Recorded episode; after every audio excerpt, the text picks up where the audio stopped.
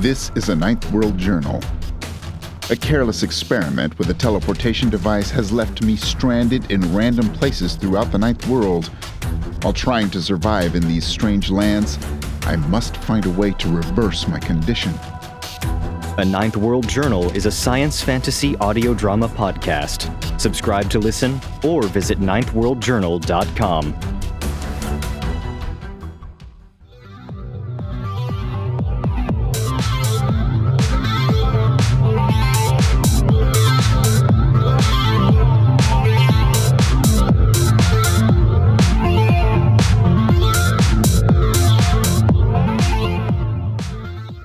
Welcome to the Mystery Stone Podcast. It's me again, your MC for the evening, CJ, here with. Metaphysical Mike. We're How you guys doing? We're back to We're meta- back. That's what I'm talking about. Yes, we are. Back to the origins. Yeah, and, uh, tonight we have something super special planned for uh, all you listeners out there. Uh, we have a very special guest with us today. We have uh, David S. Deer of the Ninth World Journal, also a audiobook narrator. Uh, David, uh, how are you doing today? Doing awesome. Thanks, guys. I'm glad glad you guys have me on. This is awesome. No, definitely. That. Uh, thank you so much for coming on. Um, I actually initially heard about you like um, when we first started doing this podcast. Um, I think through Discord or something like that. Like CJ, like something like a comment I saw of yours or something like that. And CJ said he's been speaking to you for a while. Then I heard that you were a metaphysical teacher and or involved at least in the area of metaphysics or ordained um, in, in certain areas of that. So I was like, oh, I, that's awesome. And then I, when I knew that we were going to be speaking with you today, I was definitely excited. So um, yeah, thank you for coming on and welcome. Yeah, yeah. Pleasure's mine. Thanks, guys. Yeah. Um, before we get into the meat and potatoes of what we got going on here today, uh, we did have a listener write in and they requested us um, to uh, give a little shout out and send some positive vibes to their friend uh, Emily Fair. Uh, Emily Frere, sorry. Uh, she's a 33 year old mortician who was just diagnosed with a lung cancer, and they requested us to send some positive healing light uh, to their friend, and we're, we're going to do that for her. Yeah, for sure. Um, yeah, we wish we wish you the best of luck. Uh, most positive healing energy possible, and um, in my mind, I am sending the most healing, positive vibes possible through the internet, through the uh, ether, towards her. And it's, it's definitely unfortunate. It really is unfortunate. So hopefully, she makes somewhat of recovery, or at least it doesn't grow to anything too serious. Um, definitely, for definitely sure. hope so for that. Yeah, absolutely. Um, but uh, so besides that, um, today we do have a super special episode. We're doing a a little bit of a metaphysical grab bag for everybody. Uh, we we pulled on a couple of social media sites, uh, and a few Discord servers, and Reddit and stuff, and uh, just asked you guys like, hey, if you could ask a metaph- metaphysical question and have it answered on the show, um, you know what what would you like to ask and uh, we'll we'll do our best to uh, help you out and if you have any sort of like podcasts or anything like that as well we'll also uh, give that a little shout out and uh, we got some pretty good responses and we were like oh wow we need somebody way more awesome than us which is why we got david to come on for this episode I don't know about way more awesome than you guys. You guys are such a blast to listen to every week. I, could, I just pray to keep up.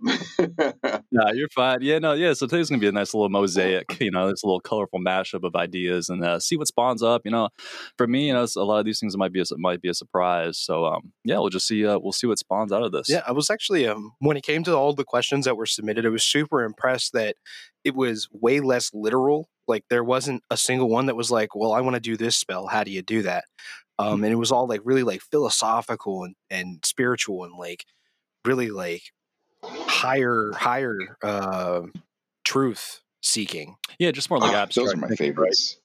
Yeah, like more abstract, more uh, you know, metaphysical, of course. Um, you know, just just more something that's beyond the norm of ordinary thinking. you know? yeah i was just like wow like you know our audience like our listeners are are fantastic like these are some deep people i love it Yeah, and like regardless, even if they ask for those other things, it's all fine and good. It's just um regardless, yeah, we do appreciate you guys um, you know, submitting things for us to, you know, speak about today. So that's awesome. Thank you guys. But yeah, um I, yeah, I guess we're gonna get to know uh, Dave a little bit, right? Yeah, yeah, Dave. Uh, you know, uh, you, you, you do the Ninth World Journal. Um, you're an ordained uh, metaphysicist. Uh, you do audiobooks. Tell us about that real quick before we uh, start answering questions. Okay. Um, well, I'll start with the ordained metaphysical minister piece. And minister is a weird one. I don't really it's just kind of what the title that they were giving me, but they just said you can use whatever title you want, and I'm like, uh, I'm not really a title guy, but that's kind of as close as it gets. But like that. it's yeah. um, yeah, the the you know you, you guys know it's kind of hard to kind of put things in a box as far as that stuff goes, but I kind Yeah. of I just had this move to to kind of take i just uh, found a one of the the college online courses they're they're uh, exempt accreditation exempt and i went Mhm. through their program and they give you a bachelor's in a in a degree in metaphysics it's the international college of metaphysical theology so that's kind of what they that's their whole bend and i've all about metaphysics i've been about metaphysics for you know a couple of decades easily so yeah, I, I just kind of wanted to kind of get a broader sense and sharpen my tools, as it were, and just kind of see how I could kind of broaden my perspective on what I've learned. And it's like you guys say, it's an ongoing process. You're always broadening your perspective, and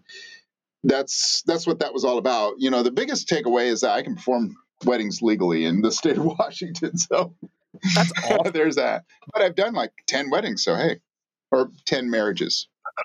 Yeah, I think I think I was well. I was looking into like certain metaphysical schools on like like you said they're credit exempt. You know, it's kind of something you do um, on the side or for your own interest. You know what I mean? Um, the ones that I was looking into it at least because there's not too many jobs out there. Any type of unless it's like freelance work that you can become like a metaphysical teacher. You know, like officially. You know, Like which is unfortunate. It's unfortunate. Right. Um, hopefully, it's going to be opening up soon. But like, yeah, and they, they, no, one of them said that, yeah, you can be, you can, you can do weddings and all these things. So it's very similar. It's very, so it's, it's very interesting. Um, Mhm. but yeah, um, aside like what, so I guess you were involved in metaphysics or like uh, studying metaphysics before you ever got involved in any of the the schooling aspect, like the official schooling. Yeah, yeah. Actually, I started my. I just had this drive back. Um, I, I I remember it was about when I was I think 21, 22, and I had this drive to all of a sudden learn about you know esoteric uh, um, topics and things like that. And uh, I I don't know. I I worked with a guy and I said, hey, do you know anyone who happens to be like really into this really kind of out there stuff. I didn't know how to describe it at the time. He says, "Well, there's this there's this girl I know. She's a witch, and uh, she she's into all that stuff." And I met her, and and she didn't introduce me to Wicca or Wiccan practices or any other kind of um, you know kitchen witch magic or any of that kind of stuff. She introduced me. She did some readings and stuff like that. Said, you know, you you have a propensity to channel. You just kind of seem to be wired that way. But she introduced me to the tarot and between the, the subject of channeling and the subject of tarot, I just took off running. And then I got a tarot deck and learned tarot inside out. And that led me to astrology and it led me to numerology. And then that kind of branched out into some of the more kind of wider ranging things like the Seth material and, um, and just all sorts of metaphysicals. And it was a self study kind of thing for years and years and years and years. So I had already come to the table with having kind of pursued those areas of knowledge uh, already. Uh, but God, you know, I feel like I've just a tiny pebble of what there I is to learn that I've acquired. I- I- It's just I kind of know, the nature know, of the beast. The more Yeah, you learn, the less you feel like you know. Well, that's that's that's wisdom right there. It's like like the, the more you know, the less you know you know. You know, just Yeah. like Socrates says. You know what I mean? Like like I'm wise for I know nothing. You know, so it's mm-hmm. like to some degree, you know, and um, yeah, it's it's like uh, so I guess from there you just kind of went down the metaphysical rabbit hole, and and you're still descending down the the uh, the abyss, right? Exactly. Yep. That- you nailed it. That's pretty much it yeah. there. Yeah, Yeah. yeah, same here. Yeah, I've personally been involved with the study and you know practice of a lot of things, but you know, especially the study of metaphysics and everything along with esotericism for a long time as well, maybe like eight years or so. And um, yeah, like you said, it, it- you just you, there's just never enough. It, it just keeps Mhm. going on forever. And um, at the same time, it's just it's almost like an introspective look at you know yourself and the correlation that you have as a spirit or soul, you know, connected to the universe. And like um, as as we all know, like that knowledge is infinite. So you know the the Mhm. um, an eternal journey. So yeah, that's that's awesome um, that you're on that. And um, Yeah. Let, let's uh let's plug Ninth World Journal real quick because I that's one of my favorite podcasts. Ninth world. yeah, I could do that. Ninth World Journal. It's uh, based on a role playing game, Numenera. Um, it's a Monte Cook Games role playing game, and I I, I, throw that out there, but you don't have to know anything about the game to appreciate the story. The story is set a billion years in the future, and it's about this guy who's experimenting with um, ancient technology. Because the world, billion years from now, there's been like eight civilizations that were super advanced that are come and gone, and now they've left behind all this, all this ancient technology that nobody even knows what it did or how it works, and it's like bits and pieces of it and they kind of cobble it together to try to make it work in this what's kind of almost a middle age type um, evolution of humanity, as it were. And this one guy, this the the subject of the story, decides he's commissioned by this order that he's with to to develop a teleportation device. So he commissions this piece and cobbles it together and tries it out, and everything kind of goes sideways. And now he teleports all over the place and he can't control where he goes or when he goes there. And then, you know, he ends up in these weird and dangerous and odd, crazy situations. So, what inspired you, if, um, you know, besides the actual game, uh, like what inspired you to actually go down the path of making that like one of the, your corner points or, or a cornerstone, you know, uh, themes of your of your podcast? Uh, the like, like I guess I guess I guess not like what what inspired the whole you know the other the, the whole this the whole deal with you going down that specific path say compared to like any other type of path just out of just out of curiosity. Well, I've actually had two podcasts that preceded that one. I love to do podcasts. I like you know creating okay. and producing them. The first one was called Take the Red Pill, and it was me and a friend that d- discussed all sorts of crazy esoteric topics, and we really kind yeah. of stretched yeah. our minds as far as they could go.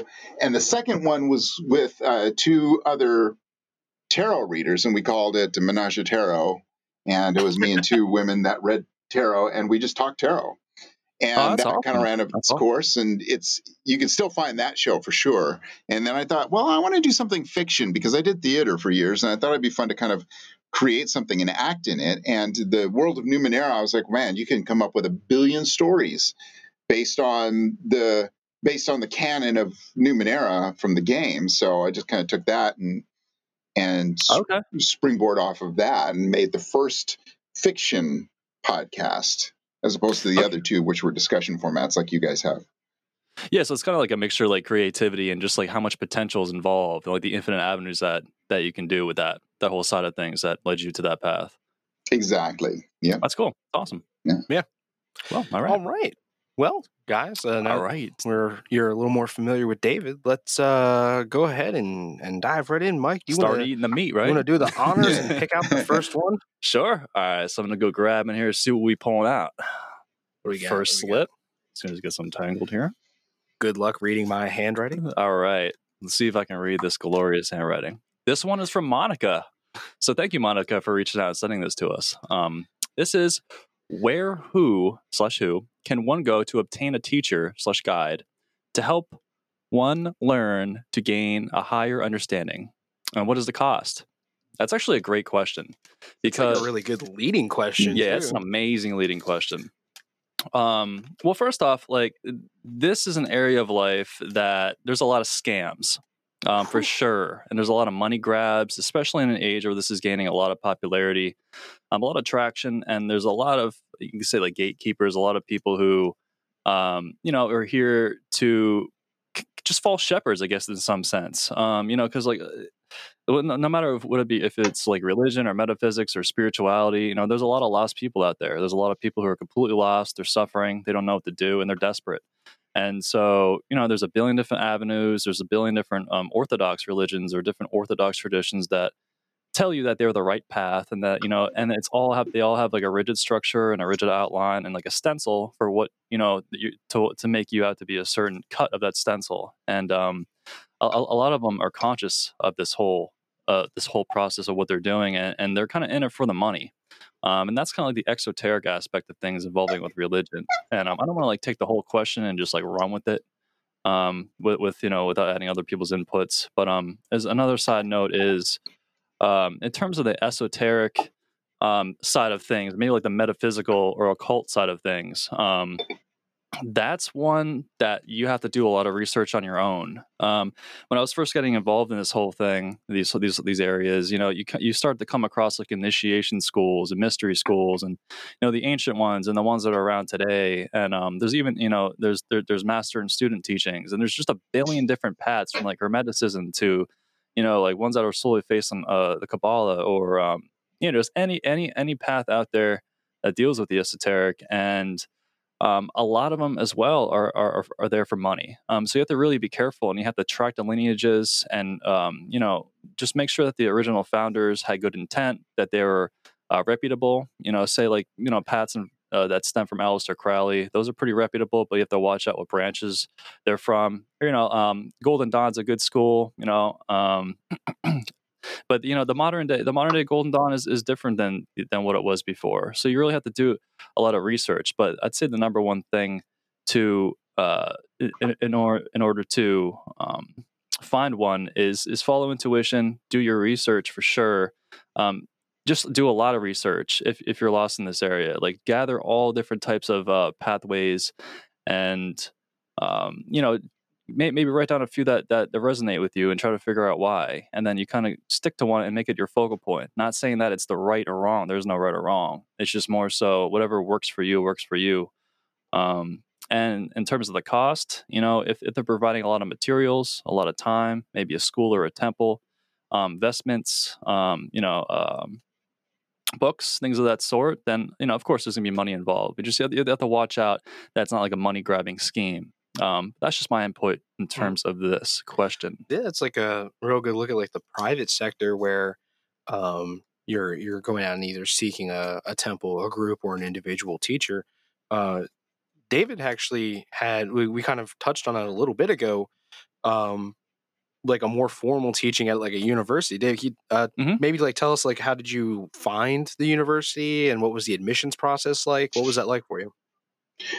The that actually i i did what you said mike and i did a lot of digging a lot of reading and a lot of kind of searching one to the other and to be honest mm-hmm. with you the, the the metaphysical teaching it that was a few years just a handful of years but really my metaphysical education has been uh, a long long journey and it's been a lot of intuition behind it a lot of intuition and for the the path I took was as I just first of all I be, I became really intimately acquainted with my own intuition and then my own guides. And the guides can take whatever form you guys call them i just call it my entourage or my spiritual entourage. And once you just know once you have a connection with whatever that is whatever that looks like and you know you can trust it that, and you have that relationship you can just put it out there to whatever guidance you get and you're going to get back. It'll return to you, and you'll learn to be able to discern and trust what might send off alarms, like what you were talking about, Mike, with people who just want to grab your money uh, online yeah, and yeah. teach you. You know, well, there's this this mystery school, da da da. It's been around for you know centuries, but yeah, you know, anybody can tell you anything. Yep, yep, right.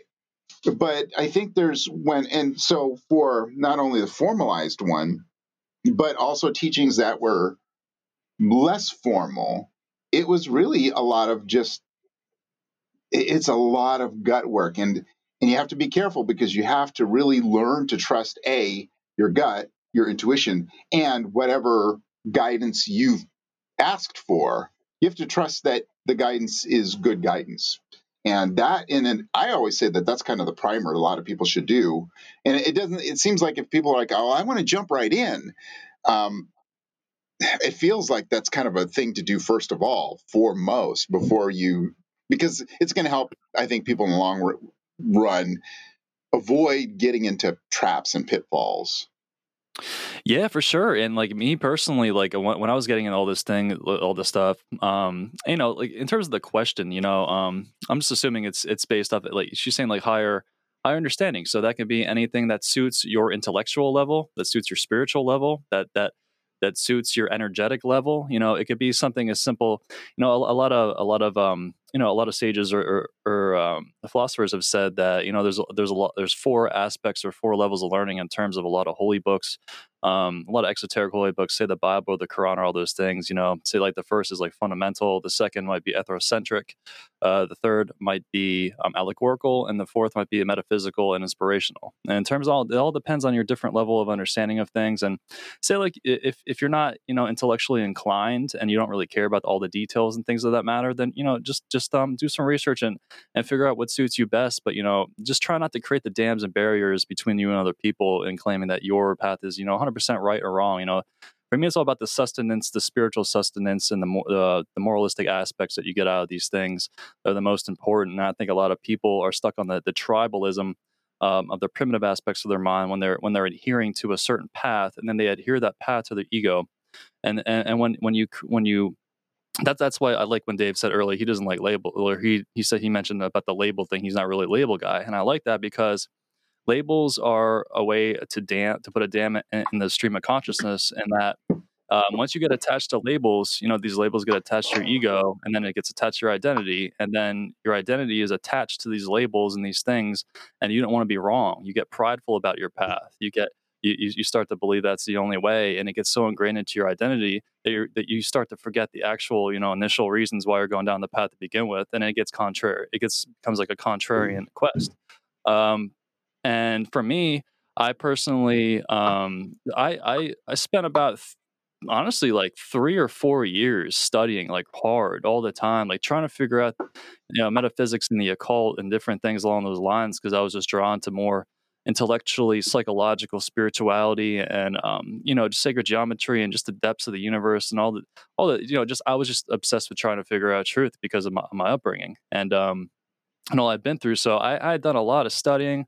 I, I, had sifted through a lot of paths, a lot of because this is such an obscure, weird ass, uh, area of life. It's not really spoken about, which is why it's you know occulted, um, which means hidden. So, um, and it, it, it took me a long time. and I had no one else to speak to about this stuff with. So, um, it, it, was it was like kind of a leaving the material world and, and, jumping into you know pretty much like the abyss, like the abyss, and you have to you wade your way down uh, the waters of, of, darkness with your own psychology, and uh, kind of erase a lot of things that you've learned in the past. And um, it's it, it's not always a happy, easy path um, when when you're mm-hmm. challenging your your core beliefs. And um, right. So it's just and, and in the process, it's uh, to, to bring it back to what I was saying earlier, it's easy to get tangled up um, in someone else's schemes um, to take advantage of that part of your journey that you're completely lost and, and you feel like you, you're abandoning your old self, like your identity, and you don't know how to let go of it. And it's a very tumultuous time. Um, so, yeah, so eh, you know it, it's just you know take your time don't rush into anything always do your research um, i was part of an initiatory school before you know that claimed a lot of prestige and it seemed to do so. Um, I'm not to I'm not to say which one it is um, because of my affiliations that I had. I, I don't want to just put any type of weird thing with the with that school, but um, later, you know, I later just I, I got into it, and um, just the things that they were claiming after I had gotten into it um, were just just false. They're just straight false. So they were claiming that they were the only path. That they descended all the way back from um, you know the Egyptian times and all these things, and it just simply wasn't true. Um, I know it wasn't true, and uh, when one little school is claiming that, then that's a red flag, especially when they're throwing you know things to buy, different merchandise, um, and uh, it, it, and telling you not to read anything else other than that. Just look out for these red flags. Um, there's never just one path. You know, just it's just important to have a focus. Um, so yeah, um, and to wrap it up with what I'm saying, you know, after four years, you know, I found out, um, maybe three to four years, I found out what certain paths I, I wanted to, to pick, and it, just because you're on a certain path or you're doing certain uh, things in your spirituality, it doesn't mean you you can't include other aspects of other spiritualities once you get settled in on what you're doing or make alterations to the path that you're doing. You know, um, eventually, like Dave was saying, you know, your intuition or, or your, your higher self or your guides or whatever archetypes in your subconscious um, that you have within your psychology um, will rise up if you let it, um, if, if you become in touch with those things, no matter what label, title you call it, and it'll guide you um, toward the proper path for you. And, and um, yeah, you just you just have to have faith in the process and and never allow your will or yourself to be governed by someone else's in the process. And that's what I have to say on that one.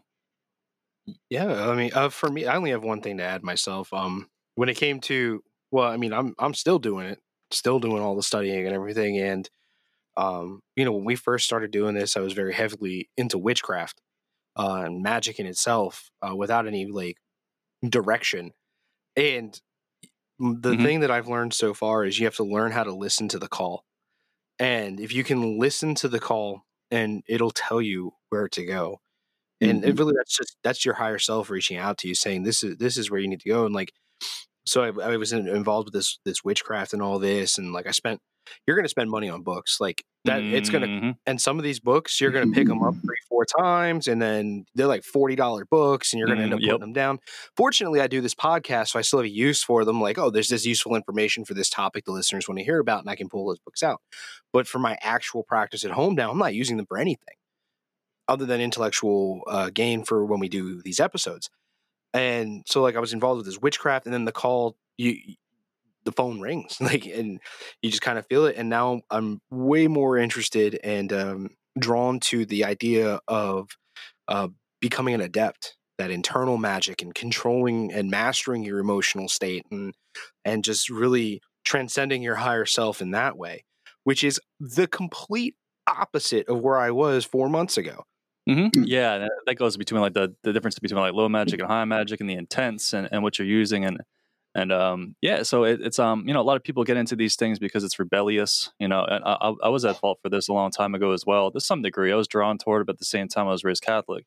So you want to be like rebellious and this and that, and then you kind of learn like, oh no, it's, it's still my path, but the ego got in the way, and um you know that's why it's so important to, to keep that ego at bay. And a, lot of these initiatory schools if you're into the metaphysical aspect or high magic or you know things of the uh, esoteric orders along those lines they work to disintegrate that ego and to align the elements within you and become you know what cj said is like a, a, an adept you know and um and lead you up to the higher planes. And um and you're and in terms of the higher understanding like monica like monica had mentioned um the more you, you release these dams within your consciousness, whether it be your ego, whether it be resentments, anger, um, things that you feel have wronged you in life, um, traumas from your past, you know, anything that's lodged into your subconscious, you know, the more you release uh, those wrinkles in your consciousness and you iron them out, you know, the, the higher you can ascend in terms of knowledge. You can almost, you can almost and like knowledge is beyond no uh, knowledge is beyond thought or, or speech um, there, there, there's you know speech is preceded by feeling, uh, by intuition, by something that's beyond the expression of that feeling.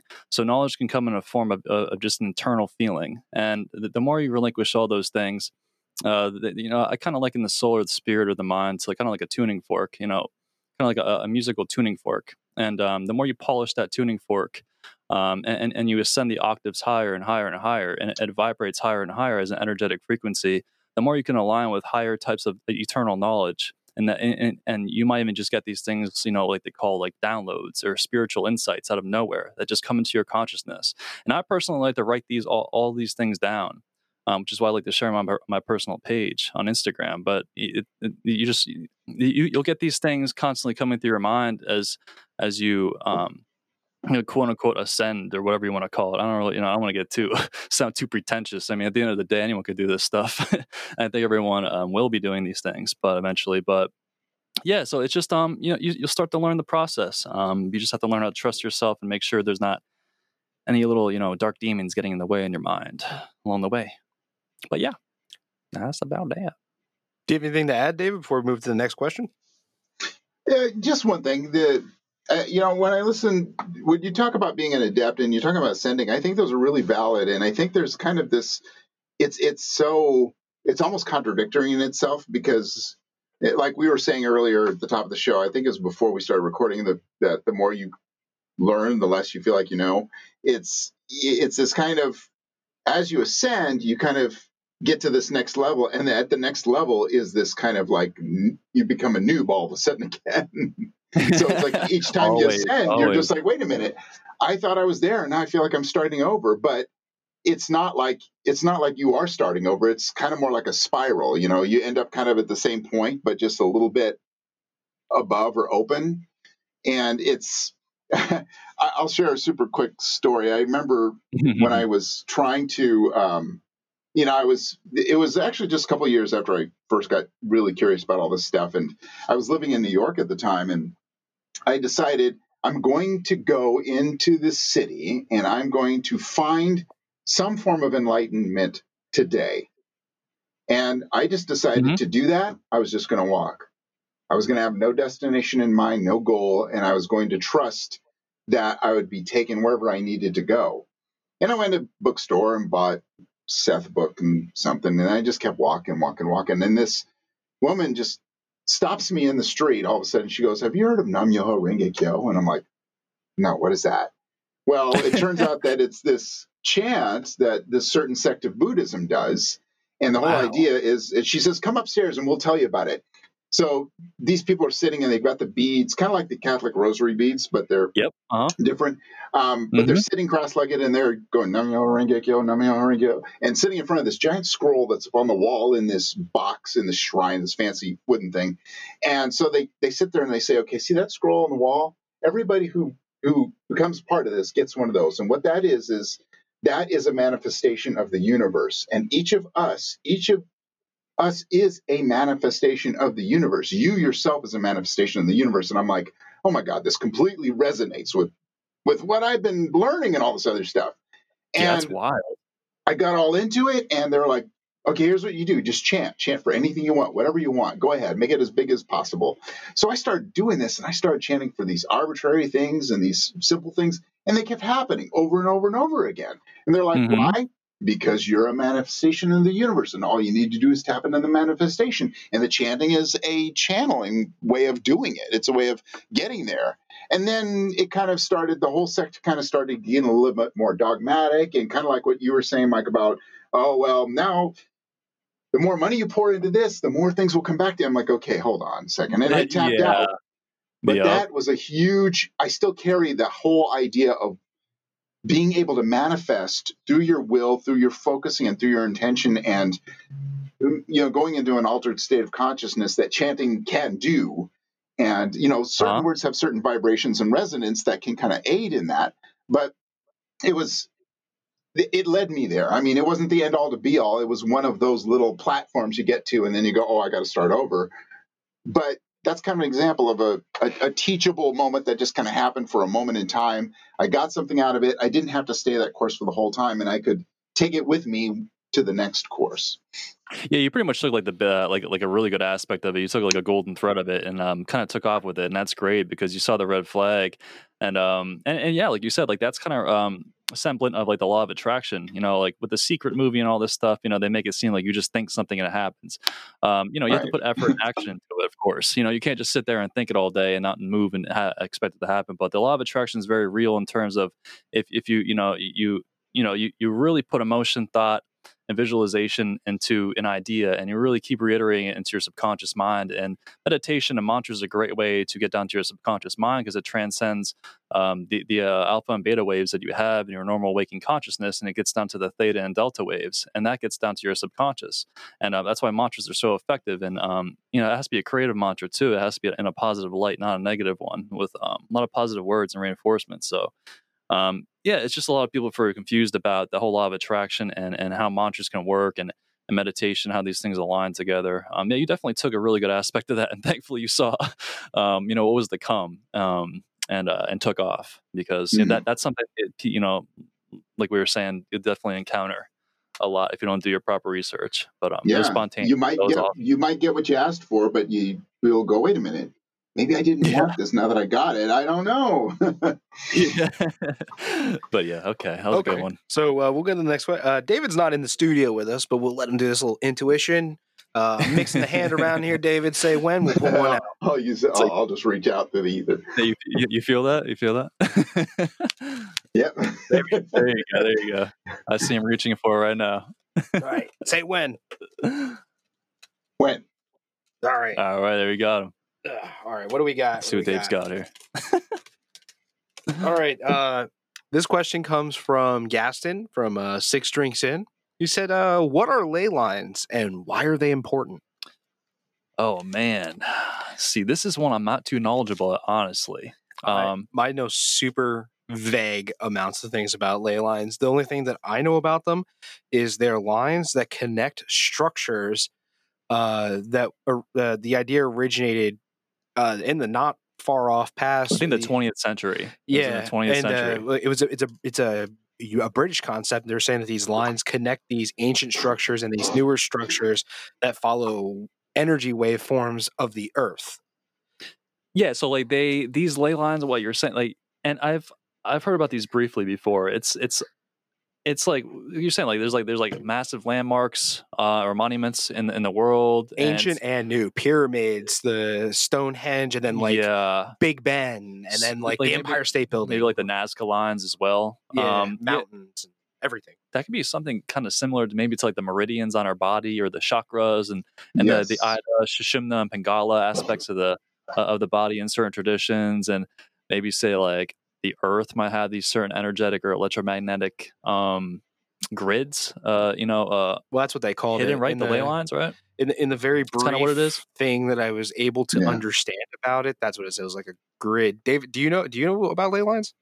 Uh, a bit about ley lines. I'm not an expert by any means, but my understanding of them is that they're, like you said, they're they're, they're the Earth's energetic grid, and that there's where, and there's several of them going in several directions, kind of following sac- sacred geometry paths, and where they intersect are concentrated points of energy, like what you guys talked about, and then there's significant ones. There's several different types. Some are like the Earth chakras that sit at certain points. The, the pyramids of Giza, Mount Shasta. Mm-hmm um, Uluru Rock over in Australia, um, the Stonehenge. These all sit on, and I think there's a, one that's a moving one that moves constantly. It's not stationary like those other six.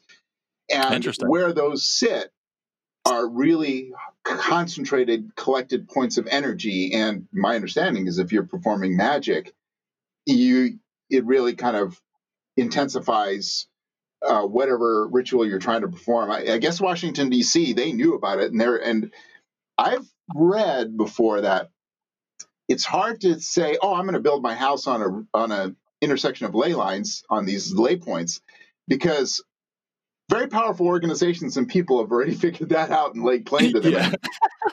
and they're like, too bad, sucker. I got this now.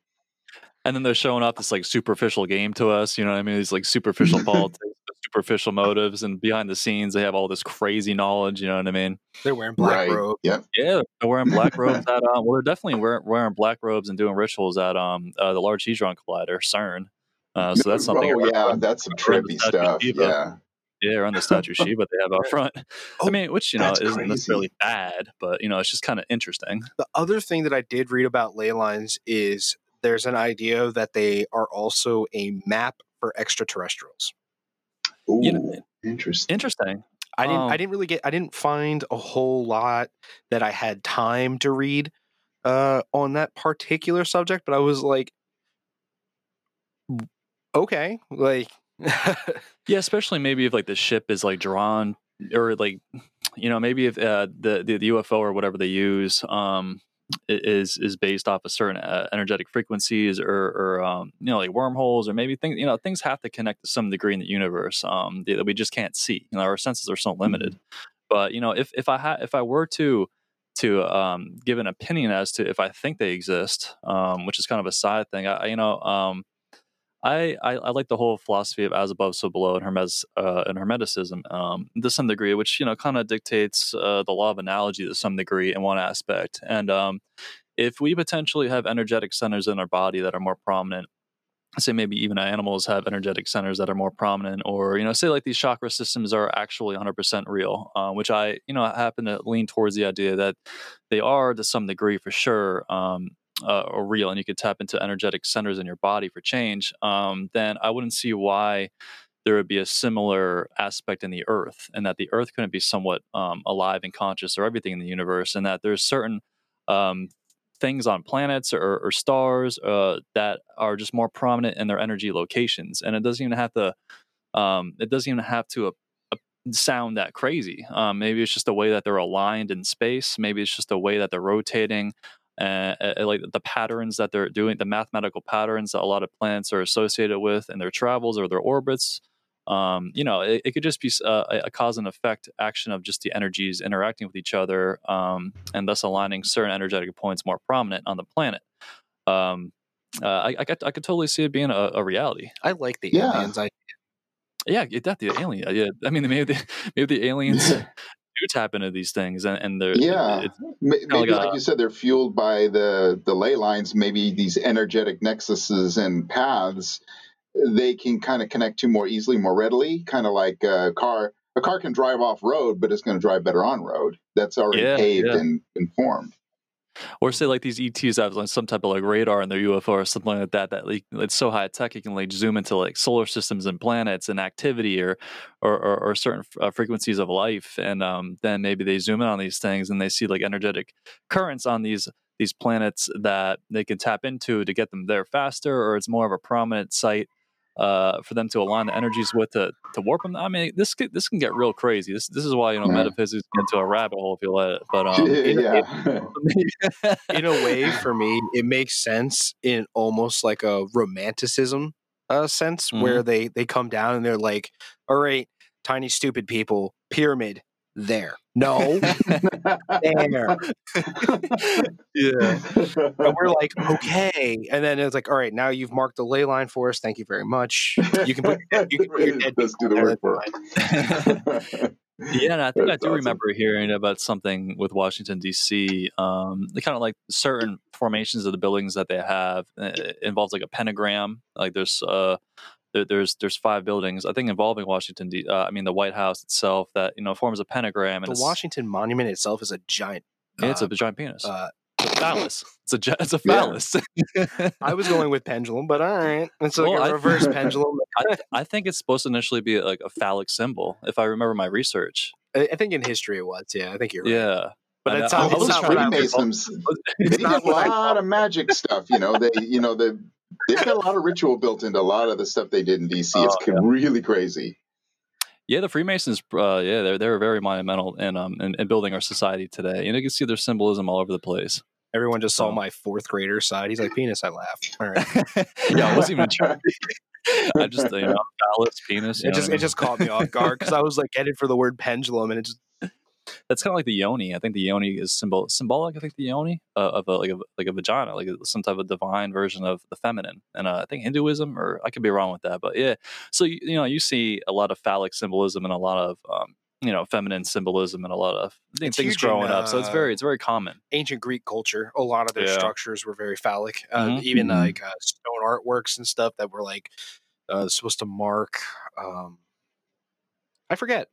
It was a documentary I saw a long time ago. Yeah. It was interesting though. it's just interesting how like you know we we uh i don't know associate these like i guess like primitive aspects to like conquering our power and, and you know we kind of like spread them whether it be spiritual or physical or material i don't know So to answer Fascinating Gaston's questions, uh, ley lines are that, and they're important because aliens.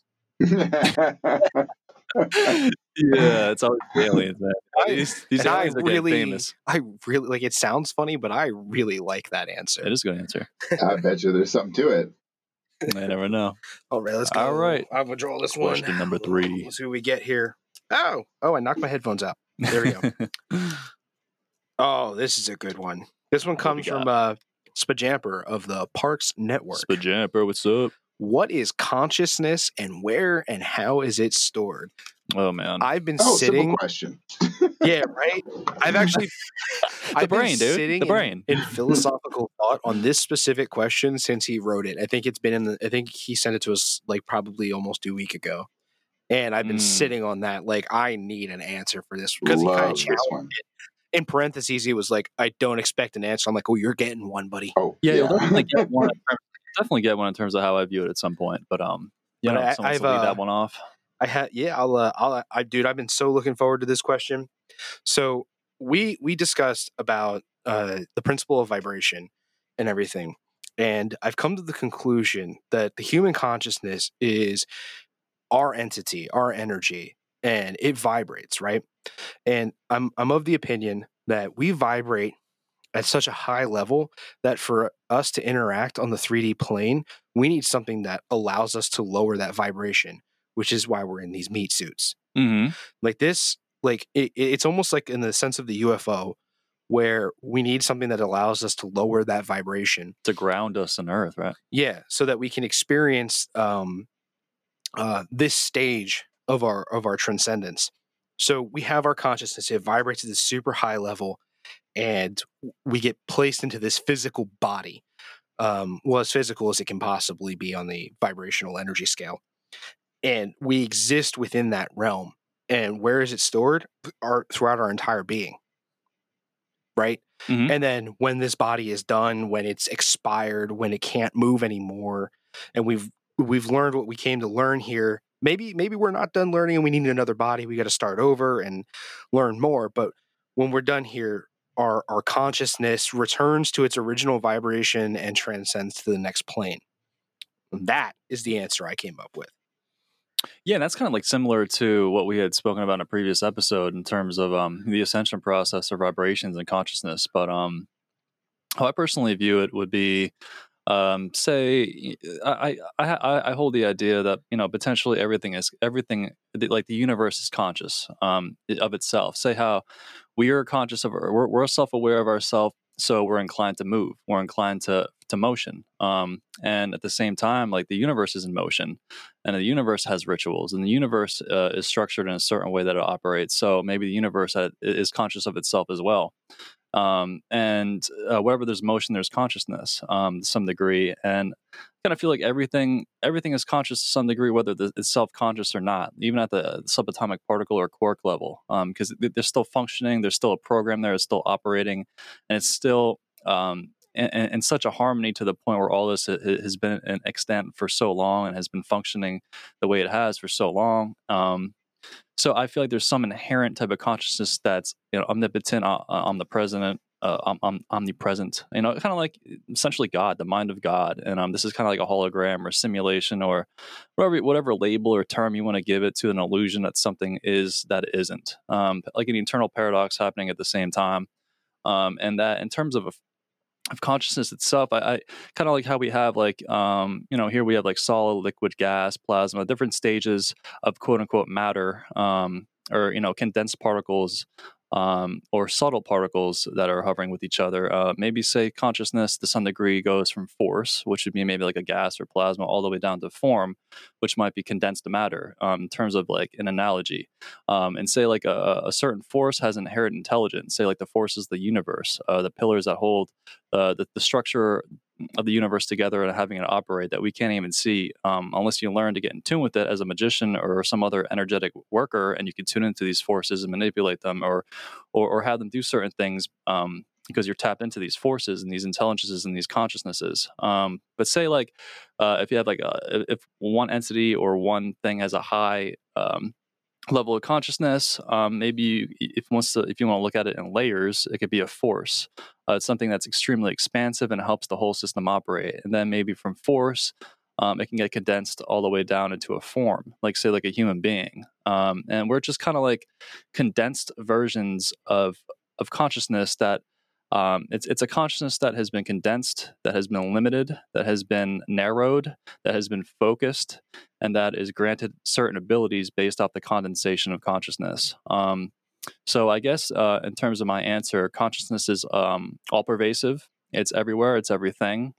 Um, and, and, to the degree that it functions, to the degree that it alters its environment, and to, to the effect it has on the environment, whether it be on a universal scale or a planetary scale or even a, bodily scale, um, depends on the you know the vibration that you're that that you're aligned with. Uh, it depends upon your level of understanding, um, and, and, it depends just upon your your place in the in the eternal spectrum of consciousness. I like to call it. Um, just like there's colors that all that just like every single color fits into a color spectrum, every single sound fits into a sound spectrum. Um, you know, say like there's blue in the color scale, there's red in the color scale, and they all align at some point um, say like we're we might be a part of the uh, the, the the blue frequency, quote unquote, just just a, some random uh, color. You know, we're we're part of that part of the spectrum of consciousness, and say the higher forces out there might be part of the red, the higher vibrating aspects of of that consciousness. And this is all just one giant spectrum of consciousness living out its illusion and um, living out its drama. Um, and yeah, so that's a kind of a uh, just a little summary of just what I can, you know, put together at the top of my head with with my ideas. I want you to know I was super proud of my answer, and I don't appreciate that you blew it out of the water. I wouldn't say I blew it out of the water. It's, it's a take on it based off all my all my uh, You know what? meditations perspectives, this and that. I don't know. What do you got for us, David? Mine straddles pretty much what you guys say. There's a, it, it's Yeah. like it goes from the kind of the focused and concentrated meat suit idea, and also the um, as above, so below, uh, fractal experiential of the universe. I like to think of it as if um, it is just. I think of it as there's kind of a why that's inherent in human consciousness that's not inherent in anything else because the universe just creates and the universe is and the universe becomes and it's in this constant state of creating an isness and becoming an is notness all that is Yeah. just inherent in the universe Yep. now in order for the universe to really examine itself the universe it's just going to take it all for granted just keep creating and stuff like that so there was an opportunity in humanity in our souls and spirits where it became a, all right let's remove ourselves from ourselves or give ourselves the illusion of being removed from ourselves so that everything looks like it's outside of ourselves and it creates the individual human consciousness the the Mhm. inherent connection becomes disconnected so that we can really explore looking at ourselves looking at you know the universe can look at itself from outside of itself or at least the illusion of being outside of itself and it's kind of like you know when if you take like a say you take like a 8 by 10 holographic image and you tear it up in a bunch of bits you pick up one of those bits and the entire holographic image still appears in that little bit that you just tore up. Hmm and i think it's the same thing with human consciousness but like to mike's point or not to mike's point to cj's point it's like it's so intensely focused in this space and time of meat suitness that we can't help but respond at this particular rate of vibration at this particular frequency. I mean i i sit there and go well is there a consciousness in like my liver or an atom or like a tree? And some esotericists who've kind of done astral projection and stuff like that have gleaned the idea of consciousness of trees that it extends way beyond when the tree is cut down and that the trees have a collective, collective consciousness in and of themselves. And i think there's just this and like a dog they don't question anything. A dog never asks why. They, they just like it is or it isn't. I want or i don't want. But we're asking why. Why are we asking why? Why is it we're trying to question what is which is this existence that is? You can't really argue it or can you? And so it's this that's what i think human consciousness is. It's this kind of opportunity for the universe to examine itself out of its side of itself but it's not really. It's just it's an illusion Yeah, which is why I think in the human form or whatever form you're in, you're you're granted certain abilities and limitations and et cetera to have a certain f- frame of experience in order to learn certain lessons that your energy or, or consciousness needs to ascend or grow, uh, maybe to advance to the next level. Um, and that we're all essentially kind of um, shards of infinite consciousness within the mind of a god, reflecting each other. Uh, whether it be a shard versus a shard, maybe like you and me reflect each other, and the things that we see, we notice in you are things that we have in ourselves and uh, the things that we see in the universe have some type of correlation within ourselves once we once we reach that level of understanding, and um and also to some degree, uh, it's it's it's been um it's been uh, noted that in terms of different organs in the body, like they all have their specific intelligences and that they know what to do, um, whether it be operated by the subconscious mind or on their own, and that there's been reported incidences that uh, when say like um, this one i think it was a lady uh, i don't remember the gender but i think it was a woman who had got her heart transplant i believe. And when she got this new heart transplant uh, she started having all these cravings and all these all these sensations and all these different aspects of her personality that resembled a man. And um, when, when when they went and they researched the origin of the heart who initially had the heart it was a man and he had these exact uh, inclinations. And and and and so it was almost as if she inherited a lot of the traits of this man. Um, just because that, heart was put inside of her. And this has been noted in other instances as well, with maybe like a liver or certain other uh, bodily parts as well. Um, so that's definitely something to ponder upon in terms of an intelligence um, being located in an organ. Um, and and and um, yes, I don't know. It's it's a it's a very convoluted. It's a very it's a very uh, abstract question when you really get into it. But um, you, so I don't know. I let me ask you guys this then Uh-huh. if when the body dies if there's an inherent consciousness, like say in the heart, for example, or even in a cellular level, when the body dies, you know, all these these these um, organic components start breaking down and start, you know, are the water evaporates into the air, the oxygen is released, the CO2 is released, all this other stuff. Is there any aspect of our consciousness that exi- that resided that will continue on in those little tiny particles and pieces? And how would we even recognize it? You're, you're speaking about in terms of like the, the material plane, like like the vessel or the body that maybe the the the uh, the, the consciousness of the energy inhabited.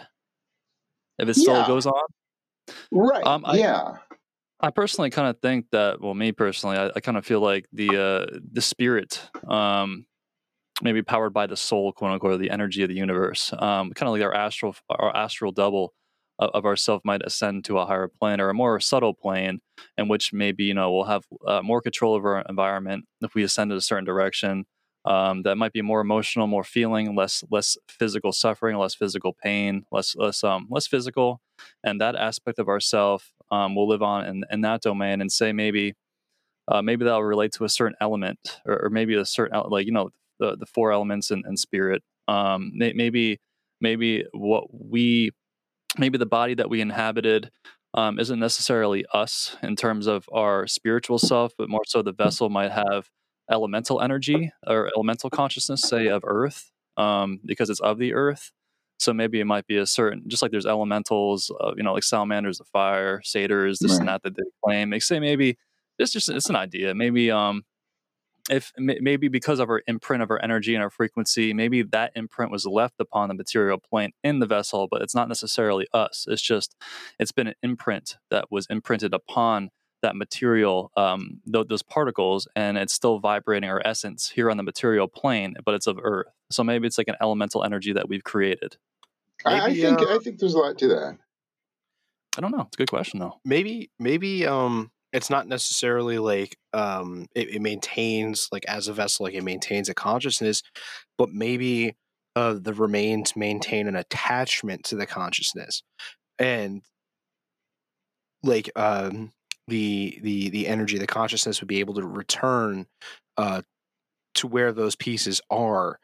It, like uh maybe that's how we get the concept of ghosts you know people who see ghosts and encounter spirits and whatnot um there's there's some sort of remains bones fossilized remains things like that left behind that allows this tether for the consciousness to return to or observe or something like that Well, Yeah, or when you talk about the ghost, the interesting thing about that is, is like you ever notice a ghost is always like a person at a specific age in a specific time in a specific place. The ghost Yeah. isn't like, well, the the you know the mother of the maiden crone. You don't get the, all the aspects of the crone, the the ghost. You just get like the maiden or whatever. And I'm wondering if to use that acknowledgy like like you know when you're you go through life and you have memories of this event and you have memories of that event but you were different ages and different people or even your emotions you know in the Mhm. same day Yeah. i could be in a bad mood or i could be relaxed or i could be ecstatic and each of those emotions is kind of it's its own emotion you can't really mix it with the other emotion but yet those all those different emotions belong to me in that day. So what if this life experience that i'm having from age you know 0 to 90 is one aspect of something else? So in other words when we you know become whatever we're going to become after we die what if there's a collective and then this life is part of that collective experience that we can put in to this big group kind of like oh i was in a bad mood between 8 and 8.30 this morning is still part of my entire who i am Yeah, I definitely, I definitely have a certain uh, idea that um, th- there's there's like a, a collective consciousness or like a degree or spectrum of consciousness that you know we all might inhabit, like kind of like you're saying,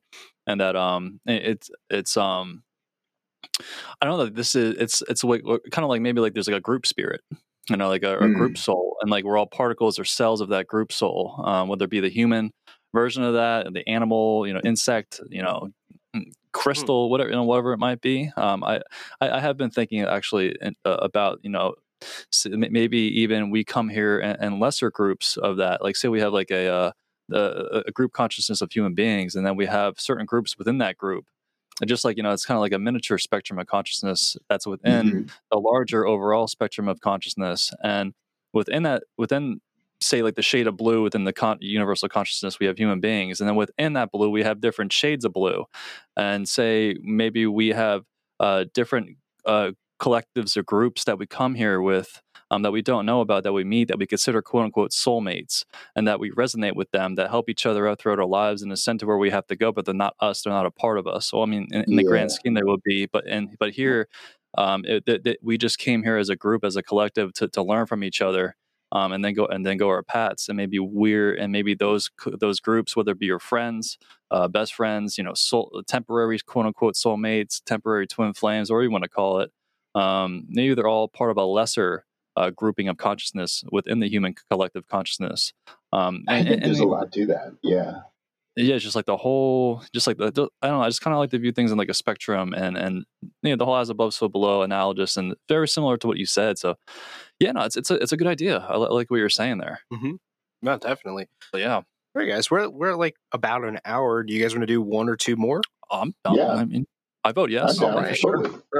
Mike, go Yeah, I'm ahead. Totally digging this, got- guys. this is awesome. Yeah, man. Uh, this is a lot of fun. I'm enjoying this. yeah, these these are great conversations. Um, let's see what we got. Here. All There's right, like two we or three picking it? pieces left. I think there's one more in there.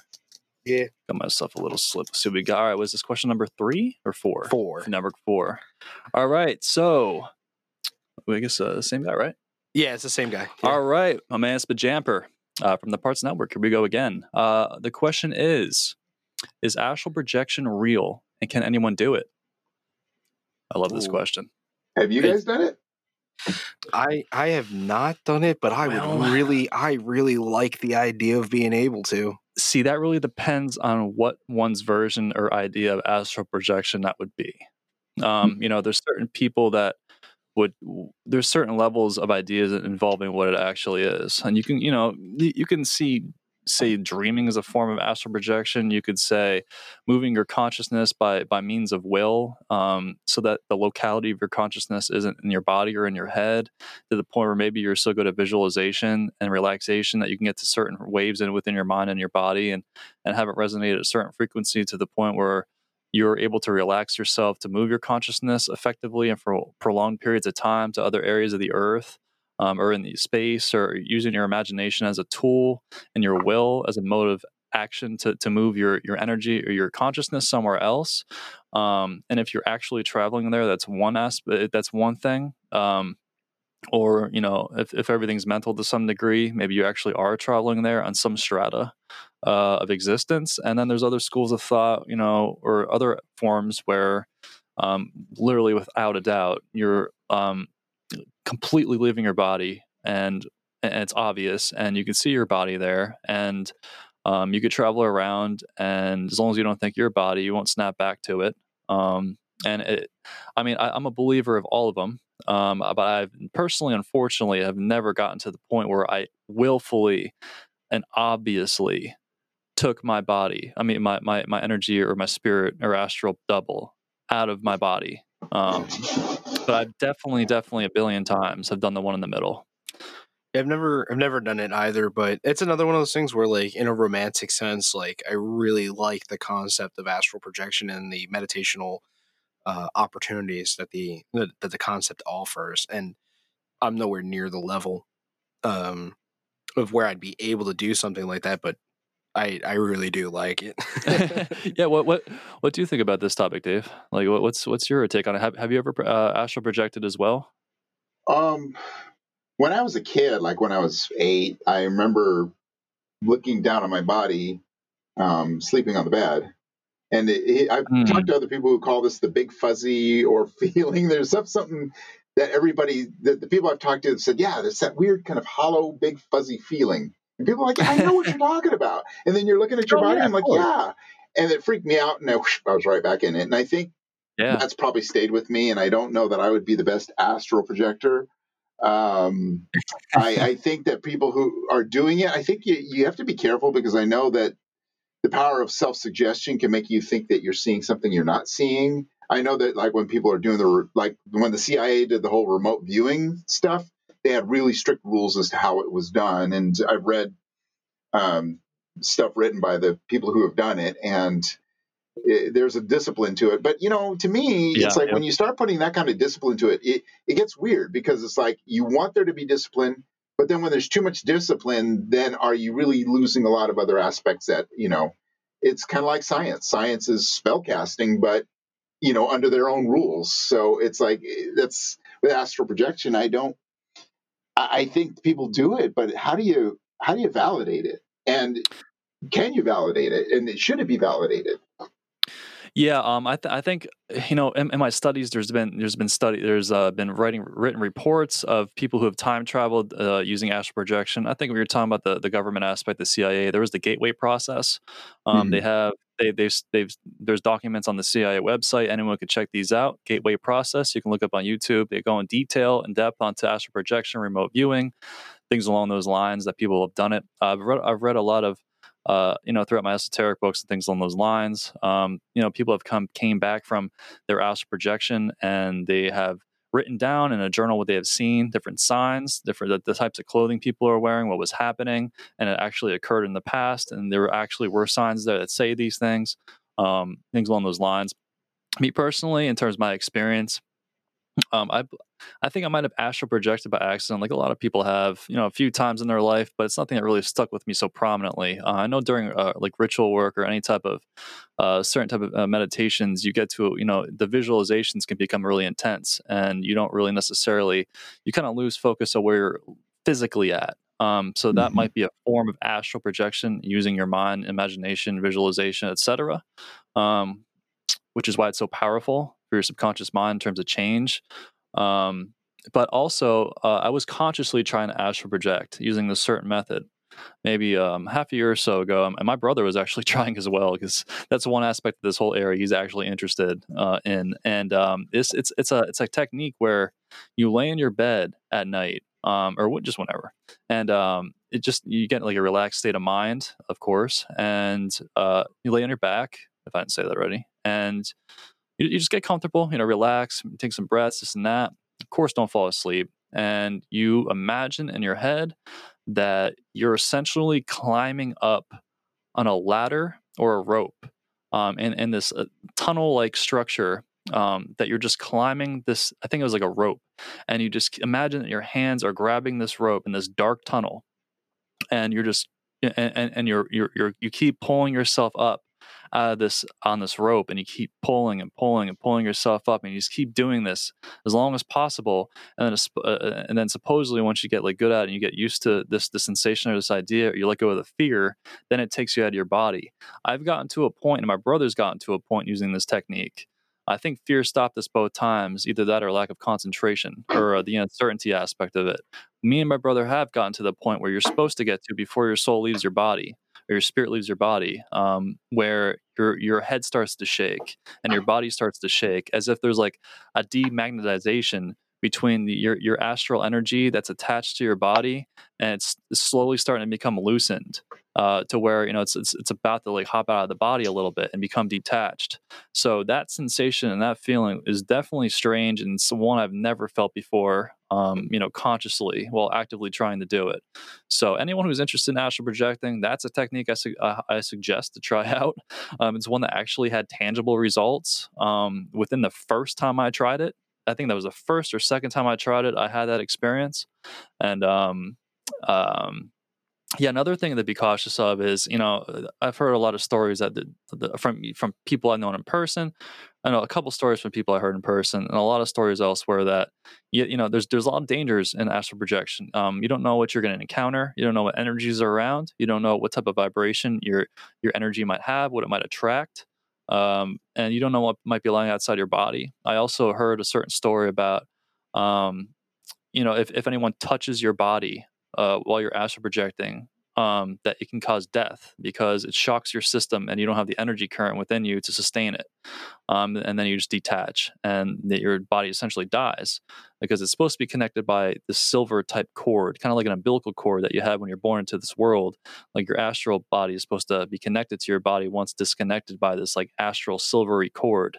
Um, so yeah, it's that's kind of another as above, so below, you know, analogy. You know, if that's if that's a thing, and um, so I know there's a lot of things to consider. I wouldn't necessarily think it's the safest thing in the world to do, but if you're interested in doing it, um, like I, like I said, um, that's definitely one that I had real tangible results with real fast. But um, I don't know. I think I think I don't know. Fear might be I guess a the, problem with that one. I guess the answer really, David's question is like, how do you validate that? It's the only way to validate that is through personal validation. Yeah, well, that's why that's why I brought up the whole thing where I read that these mm-hmm. people have came back with these writings where it did align Yeah. exactly with things that have happened, or either the gateway process. But, but I mean, like, if these people that come back with these writings, like, you can logically justify that, where maybe they've seen it in a book, or maybe they've been there, or at some point in their life, and it was buried in their subconscious, and then trying to do this, like, induce this, like, trance state that dug their subconscious up, and they thought they saw it. Like, you can, you can, uh, what's the word I'm looking for? Legitimize or no? Uh, Validate? Ra- rationalize rationalize there we go go. you, you can rationalize that sort of thing yeah, where- for sure, for sure. a personal experience you're not going to be able to rationalize that you're it's going to be wow this really worked or wow it really doesn't and i'm super disappointed right now. So i really think that's like the only way to do it like in in especially in the case of the the whole idea of the consciousness or the soul leaving the body um it, there's no way to validate that officially. You you would have to do it yourself to really obtain validation. And this is something that you know I feel takes a lot of time and work, and uh, you know, effort to actually get really good at it. Um, I'm a huge believer in it from from all I've been through. Um, and I also ha- I also have a book at home, which I never fully delved into, but it was one of the best that I've came across um, so far. And it's I forget the author's name. Um, it's called Astral Projection and the Nature of Reality by um, I think it's like John Magnus, but I will get back to you when I do know the actual author for anyone interested. And it's like it's like a 200 uh 300 page book that goes through exercises, practices, um etc. um and, and journaling and aspects that like really if you're really interested in it that and solely interested in astral projection have a lot of time and that's like a path you want to take um, that's a book I would suggest. It's called Ast- once more. It's called Astral Projection and the Nature of Reality. And I know the last name of the author on the book is Magnus, M A G N U S, I believe. I think it's John, but I could be wrong. But yeah, just for anyone interested. Hmm. But yeah, I don't know. It's a, it's Anybody got very anything, fascinating topic. Anything else, Davey? You got anything else to put on that? No, it's I'm not very familiar with it, and I just I, I guess I've never really been comfortable enough to want to delve into it. Um, Mhm. I, I'm kind of a terra firma guy. I like knowing where my feet are. I mean, in my when I go to sleep, I'm such a wild dreamer. I'm all over the place, and when I come back, I'm like, let me just get firm ground, please, because the dreams are too too all over the place. yeah. Would, oh, you know what? I, real just just an idea here, uh, because he brought up the concept of the dream. But the would you consider like the lucid dream a form of astral projection, possibly? Oh, hmm. Well, you know, I me personally, like I would assume so because um, if you're so lucid and you're you're in some type of body and you know you know you're in this body and you could touch your environment and it's so obvious and you can manipulate everything. Um, I would assume so, and and, and you're using dimethyl dimethyltryptamine, you know DMT, what creates your dreams, which is the same substance that people use in ayahuasca. You know, there's DMT in ayahuasca. It's it's you know there's five M five MEO DMT um, and it's it, you can release it during meditation as well. And and this this chem- this this uh this um you know chemical is is what people experience. You know other you know the uh you know angels, uh, forces, intelligences. Uh, things that communicate with them on geometric scales, a- and that um, so many people experience on ayahuasca. So, I mean, if if that's not real, if if this collective thing that keeps happening using this chemical, um, is, isn't real like i don't know what it is to some degree it's uh it's uh it sounds very real and it sounds like you are being trans your consciousness is being transported elsewhere and being interacted with with, with beings or at least a certain different environment so i would assume that that is definitely a form of astral projection you know just just like dreams in general i guess um or some form of like astral experience i would assume What about you, David? What do you think? I think that um, the dream realm itself is such an interesting place, an interesting. Well, I don't. Place is not the best word for it. I think there's something to be said for the ability. I think that you have to be able to shift from this constant, you know, creating things with your psyche and you know manipulating. Because I think in the dream realm, you're you have just a lot more godlike powers in a weird way, where you can use yeah. your symbolism to kind of where you can work the symbolism more freely. You ha- it's like working with clay instead of stone. And I think it, it, once, if you were to be able to use lucid dreaming astral project, you'd have to kind of shift yourself out of the dream state of creating what it is and be able to kind of figure out how to get more into the objective reality as you know it when you're in the waking state and be able to I think that's the only way you'd be able to astral project that way. If you can figure out how to shift from one to the other, that would be the trick. But to me, it seems like a good stepping stone. I think there may be, I think there's something to that though. But the, the, the real reason that I've asked that is because I've, I've experienced lucid dreams on a number of occasions. And within my lucid dreams, I'm knowing, I know that I'm dreaming and I can do all this. I can fly if I want to, and like I can materialize objects and mm-hmm. and do what I want but I have zero control of the environment. Mm, so okay. I've been able to go various places and been like, I'm going to imagine this place and I'll be there. But once I'm there, I have no control of what's going on there. And uh, within one of my lucid dreams, um, I was in this world that it was a zombie apocalypse. Which is it sounds a terrible lucid dream. Oh man. it was it was only scary. Say it again. I, I missed it there. I was in a zombie apocalypse in this lucid dream. it sounds um, yeah, it sounds scary. And I was running through my old high school and I got into the gymnasium and I realized this is a dream. I'm dreaming this right now. And boom, and like that, I had boards on the windows and the doors were slammed shut and they were like welded shut and the, I could hear, the, but I could hear the zombies pounding. They were trying to get in. I know I couldn't wow. get rid of them mentally. I could not get rid of them, so I had no control over the external environment. I just had control over what I would have considered material. The one thing I could not do is materialize a Snickers bar. Was, dude, I was so mad. yeah, you, you, definitely needed one of those in that moment. I was so mad. oh, like, that's funny there's nothing more I enjoy on this planet than a Snickers bar. And I re- I was like, you know, I'm in a dream. I'm eating a Snickers. Hell like, yeah. and it, I couldn't do it. But like, that's why I'm thinking like uh, the, the whole concept of the astral projection in, in that sense is like because you're in this environment. I know I'm dreaming. I have these abilities. I can do these things that I want to do, and I have like these supernatural. Uh, I can make things happen, but like when it comes to the overall external environment, zero control, no say so hmm. on what's going on. So yeah, that's what you have here. to be able to to overcome is getting out of the uncontrolled external environment to the actual concrete external environment. How do you how do you make that jump? That's that's the key right there.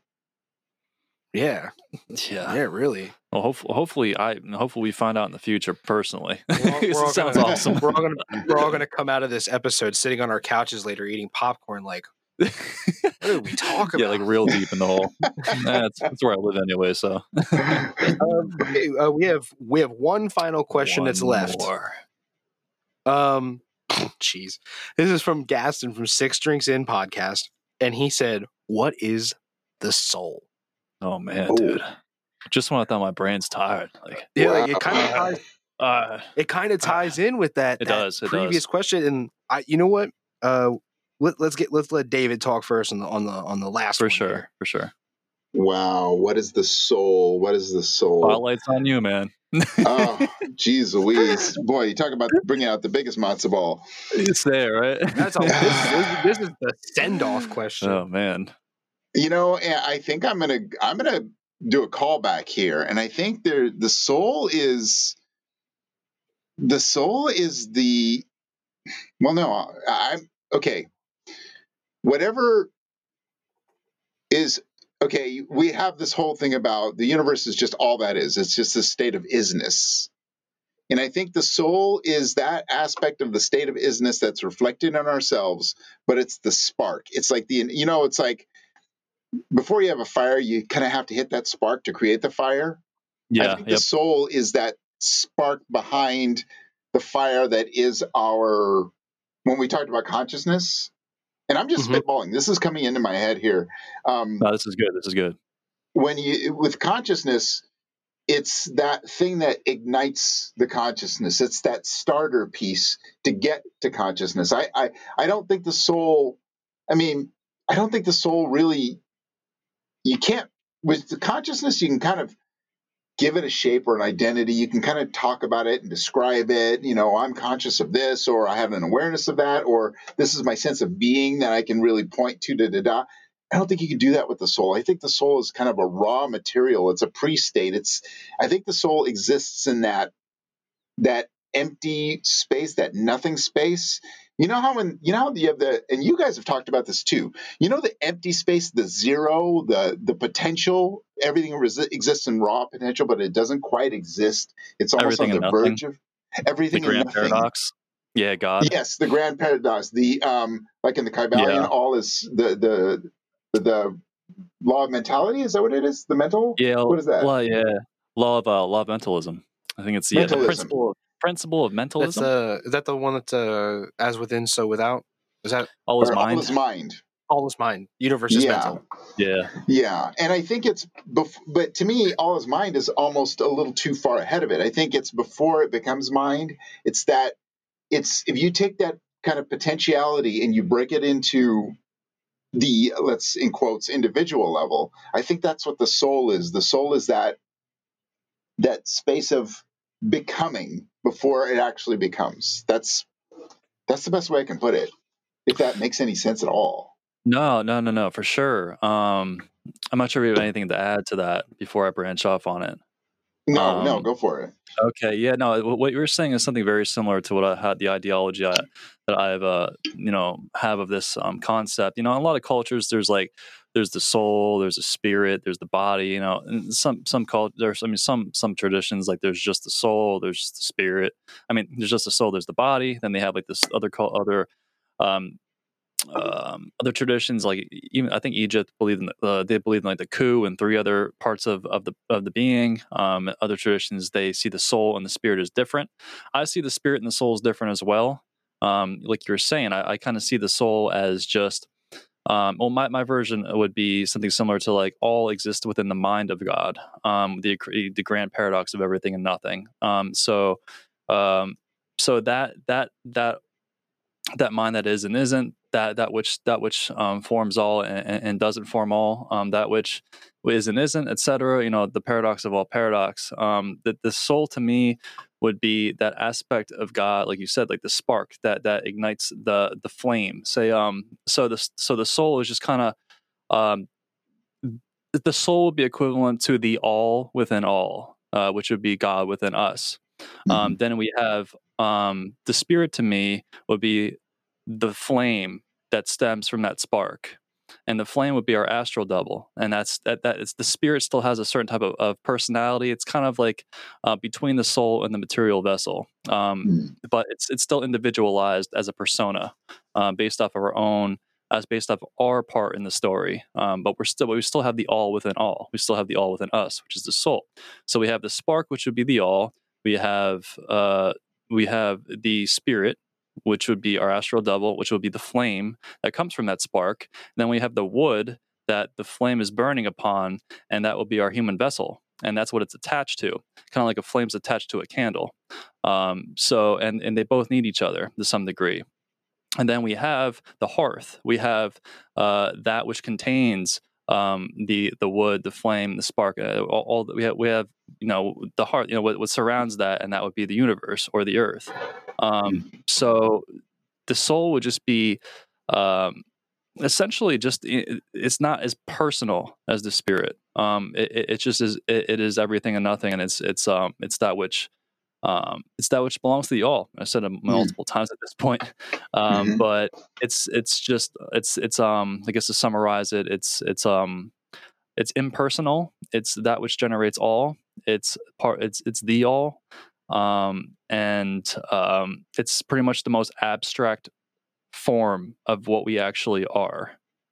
Um, and that's my ideology as to what the soul, quote unquote, is. And I think a lot of people get caught up in these labels um, as if like they're separate, but I think they're all part of the spectrum. um, Mhm. about which is and isn't. Um, they're all part of the spectrum of energy, uh, all different layers that intercorrelate and, and, and interact in a certain way. Um, and and I, I think when we start to conceptualize or start to really break down these things and kind of make it something that's intelligible, um, something that's um, when, when you start to make something so abstract, something that you try to make it concrete, I think you start to move away from what it actually is. So I think it's always important to keep in mind the abstraction um, and, and the metaphysical aspects of these things when speaking about them, so you don't get you know people don't get hung up so much on the separation of all of it. Mhm. Um, but yeah, that's my input on it.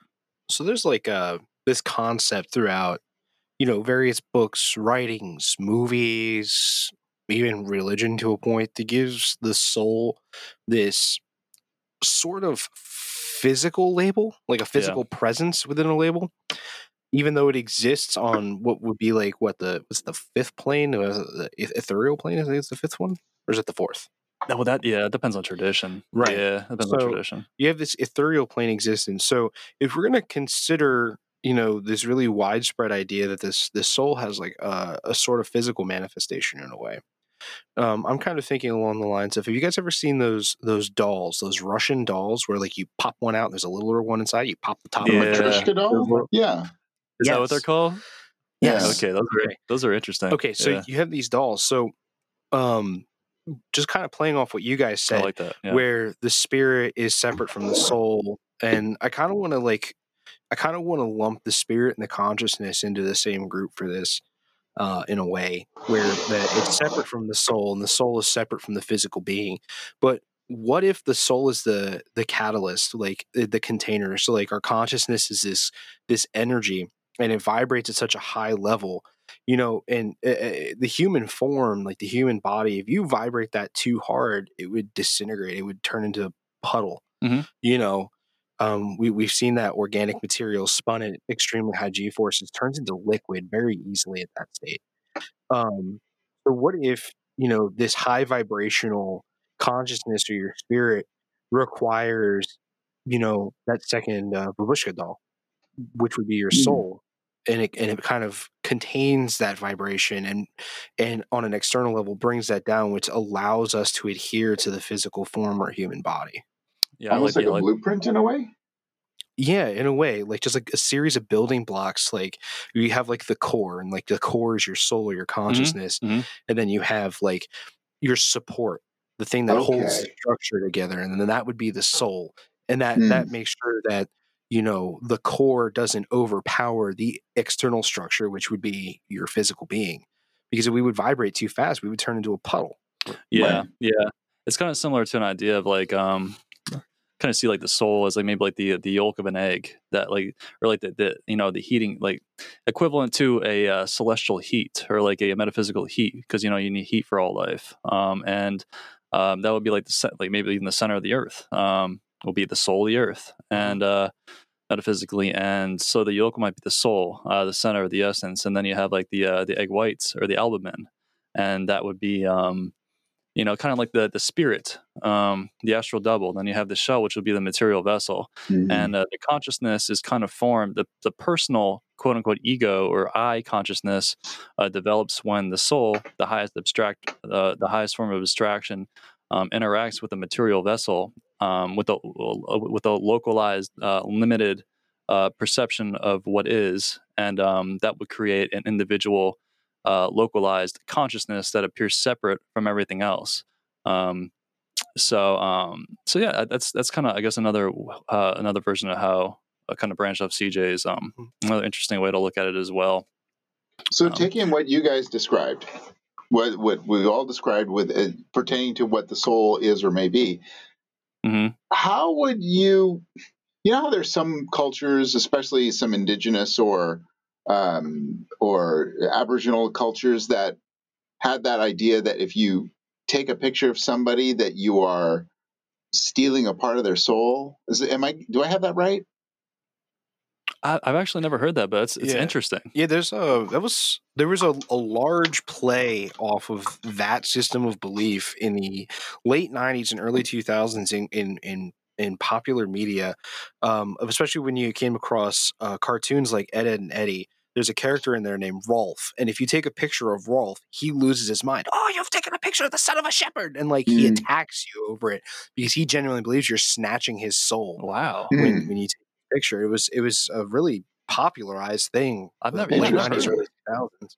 That's fascinating. Yeah. But like on on the on the, on the, the whole introspective wise, uh, I don't.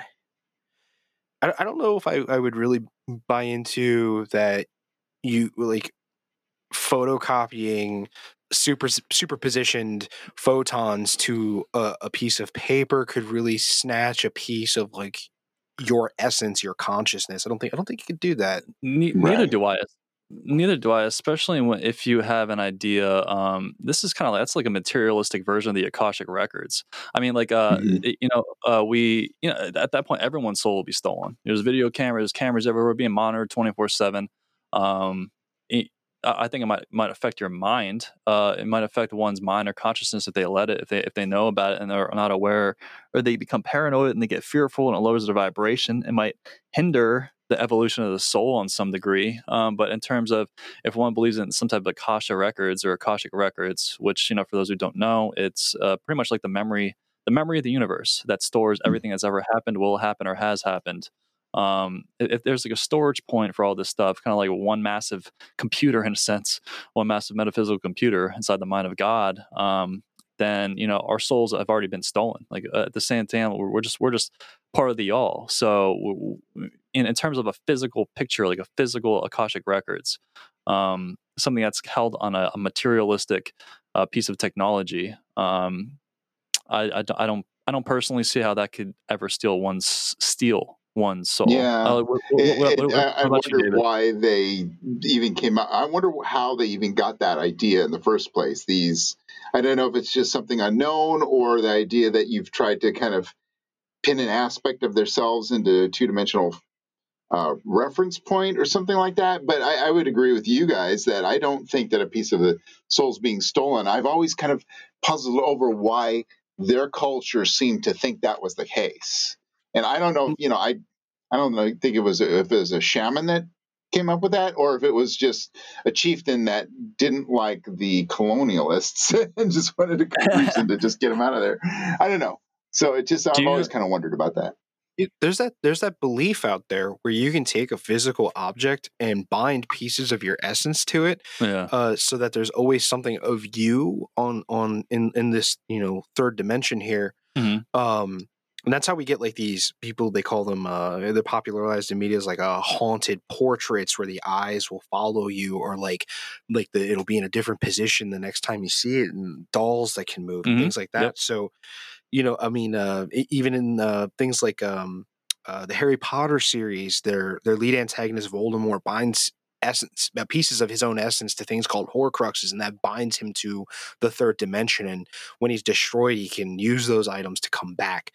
Mm. Um, and uh, you know that that that stems off that. So like maybe maybe there was this instance where somebody did this like they they they they they attempted to bind themselves to an object and maybe they did it to a picture or portrait or a, a primitive photograph or you know wh- whatever they did and um you know obviously th- that thing would then have uh, for lack of a better term a, a supernatural presence where you would see these things going on like the eyes would move or maybe the mouth would adjust or it would be open one time closed another looking one direction or another and i mean understandably that would scare the crap out of anybody, especially if it was brand new technology. So maybe that's uh, how like a belief for that came. Like somebody did something intentionally. Yeah. Someone didn't understand it. It frightened them, and they were like, "I'm not messing with that. I don't understand it." Yeah, I was, gonna- Yeah. I was, I was, that was another point I was going to say is maybe it would stem out of ignorance and like this newfound thing that's going on, and like they kind of put fear based off the unknown and uncertainty mixed with the actual thing, and um, created that ideology. At the same time, I definitely can see how one could take a picture and harm somebody with that image. Um, and a lot of practices or magical practices or baneful magic things along those lines. It's important to have either a and you know I'm not going to go into the details of how to do a lot of these things because I don't I don't like to promote it. Um, Mhm. But it, it, it's just having an image of somebody Well, and what's knowing better for visualization than a picture? exactly, yeah. Yeah. And, and if you're using certain, uh, you know, I'm not gonna go like I said, I'm not gonna go details of the whole like step by step, but like if you have an image of somebody right in front of you and you can really, really imprint that on your subconscious and do what you have to do if you're really like trying to hurt somebody. Um, I, I can see how you can hurt somebody with with a picture um, based off Mhm. of an action. But uh, was that you? I'm gonna, I'm gonna change my I'm gonna change my answer 50-50.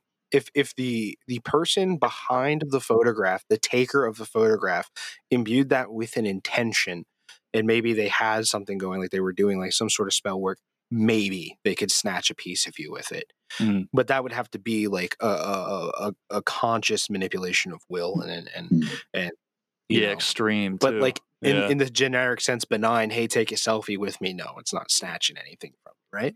Yeah, I, I would say I that would the agree. The indigenous people i guess here's my thought on it is is that maybe when the picture was taken and they were showing a, a photograph later on they felt like well how did that moment in time get projected onto this you know there's maybe they thought that because you froze that moment in time that that their state of being that was at that moment was was captured in this little Mhm. frame here Yeah, um, yeah, and yeah. they just didn't understand the connection to that you know um, now of course we take it all for granted because we're projecting aspects of ourselves like the conversation we're having. You guys are on one side of the Yeah. country and i'm on the other. And magically here we are in the same space having a conversation. So in the mind. right.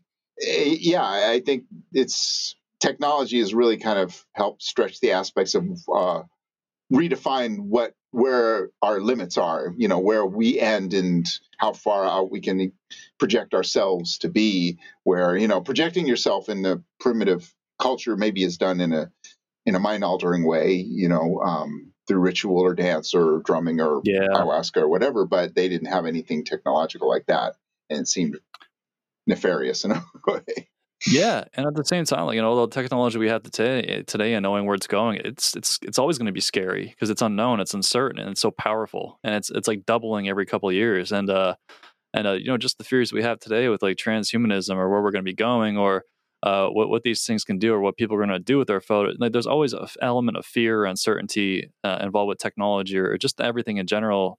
Um, if you're willing to look at the outcomes or trends of what's happening, so maybe at the time, you know, the, the photographs um, that that was a that was a potential fear of you know based off maybe they were more spiritual minded or more superstitious minded back then compared to how we are today. At least in the West, you know, they, like they, they like to push a lot of left brain logic instead of creativity. Um, Mhm. So maybe that's not such a prominent thing, you know, in our culture. But um, I definitely can see how if it's a new thing or you know it, if there's a lot of fears or uncertainty around it, um, how you know they you can definitely think there'd be some type of at least at the very least some type of harm that might come from it because uh, you know as, as David said um, you're you're framing the essence of someone's emotions actions thoughts and, and being at one point in time in, in, in a in, a square or and, and um and you and you could see it and you can almost like feel it. So um so yeah I, I could see there being some of the weird feeling with it at least at the time and even now i mean who knows maybe you are stealing someone's soul maybe maybe uh, all the pictures we're taking even of ourselves and other people we're just locking ourselves here in the 3d uh, dimension and that's why we, there's reincarnation and we keep coming back to earth and the earth's so overpopulated now or you know who, who know i mean who knows I, I you do know, I think there's some bleed so, off though. There's um like um like when when CJ you were talking about the Horcrux and things like that. I mean my my wife has this uncanny ability for uh, psychometry, and she didn't develop it. She just she just has it innately. We'll be walking through secondhand stores, and she'll pick up an item, and she'll just kind of get lost there. And I'm like, well, "What happened?" She says, "Well, this." The person who wore this hat, I just had this picture of them at this ball, and they were meeting such and such, and they were a little nervous about it, but they were and I'm like, what? So she certain items will and and from my understanding of psychometry, especially personal items like jewelry and things like that, that have a lot, of them that a person wore a long time and have a lot of emotions that kind of bled into that those objects can kind of hold on to that and capture Mhm. little s- snapshots of that. And I don't know if that's soul or if that's fragments of soul or if that's just imprinting, like you just said, Mike, uh, imprinting yeah. your consciousness out into but it's just so interesting how it's, It it's so trippy to me how i think our it is we it's so hard to say the soul and the consciousness is something so um so locked in i think it's just there's too many i just think there it's boundless and i just don't eh, because we're so ego focused i just don't see Mhm. it, we just feel so bound and i don't know that we can will ever really can accept how boundless we are as a consciousness Yeah, I think the only way to fully understand something so ultimately higher in truth is to get the mind so tuned up and so balanced between the left brain and right brain, which you know, which is important in balancing the elements and the psychology and the psyche, uh, and, and alchemy and all those things, the elements within. You know, forming both parts of the mind. Uh, so that you can use your, your prefrontal cortex um, a lot more efficiently and balanced, um, and then and once you have the logic and creativity and the ability to think abstractly, you know, less less less conceptual, less um less materialistic, um, then I think that you have to ascend your mind to the highest heights of abstraction, but while still maintaining some type of logic, which is why I like the as above, so below, or analogy, or anything like that. Um, mm-hmm. You know, mm-hmm. the fractal universe, like the Mandelbrot set. You know, just um, just a lot of you know, just like using fractals and logic, but yet using the most abstract co- uh, feelings and and I think the highest form of truth and understanding is ultimately a feeling uh, within, mm-hmm. and um, and the only way to attempt to make it concrete or conceptualize it is to take that feeling and just limit it one little step further and, and, and conceptualize it in the most abstract form possible. And that's the closest that we'll ever have as a human form to ultimate quote unquote truth. Um, and, eh, but uh, just not a lot of people can really get to that point or allow themselves to get to that point, especially with the fear of psychosis and all these schizophrenia, you know, all this mental disorder stuff that people are pushing on people in society. I think there's a lot of barriers and blocks and dams, and I think there's a lot of uh, a lot of agendas behind why people aren't reaching these points. Um, but I think that, like I said, one more thing like I said, the final statement is like, the, I, I think in order to transcend the limitations of the uh, of, of the inherent human mind and this this reality and, and these dimensions and these limitations. It's uh balancing the mind and really getting in tune with the feelings and the universe and your own intuition and your knowledge of yourself and um, scaling the heights to the highest abstraction taking it one step less. And um, that's you that's your closest way you can ever attempt to transmit um, subjective or ultimate truth because that's that's a whole other spectrum of the game. Mm-hmm. so, but yeah, it's a very tricky path, you know, and uh, it's why I, I, think it's very important not to get too hung up on belief. Um, like mm-hmm. I, I, always say on here, like I think beliefs are dams in consciousness. Uh, I, I, I, I, it's such a personal opinion. I, I like to lean towards ideas, but when something, when someone truly believes something, then the, you know the doors closed to alternate ideas, and that might close themselves off to higher learning and understanding. So um, yeah, just uh, trying trying to keep the slate clean while still understanding what the slate is. Um, but uh, so it's it's a it's it's a, it's a tight rope that everyone has to walk with an endless depth. Um, yeah. So so yeah, that's uh, that's my final statements on that. Yeah, I got I got nothing to add. Like, this has been a great nice. conversation. It's yeah. a great conversation. This has probably been the most intense conversation I've uh, taken part in since we talked about what is happiness with uh, Isaiah Fitzgerald of uh, yeah that was a good one too. Oh man, he's you heard, awesome. You heard that one. Love he really was. He, he, was awesome. awesome. He's yeah. great. Yeah, he's yeah. a great energy. But yeah, this is mm-hmm.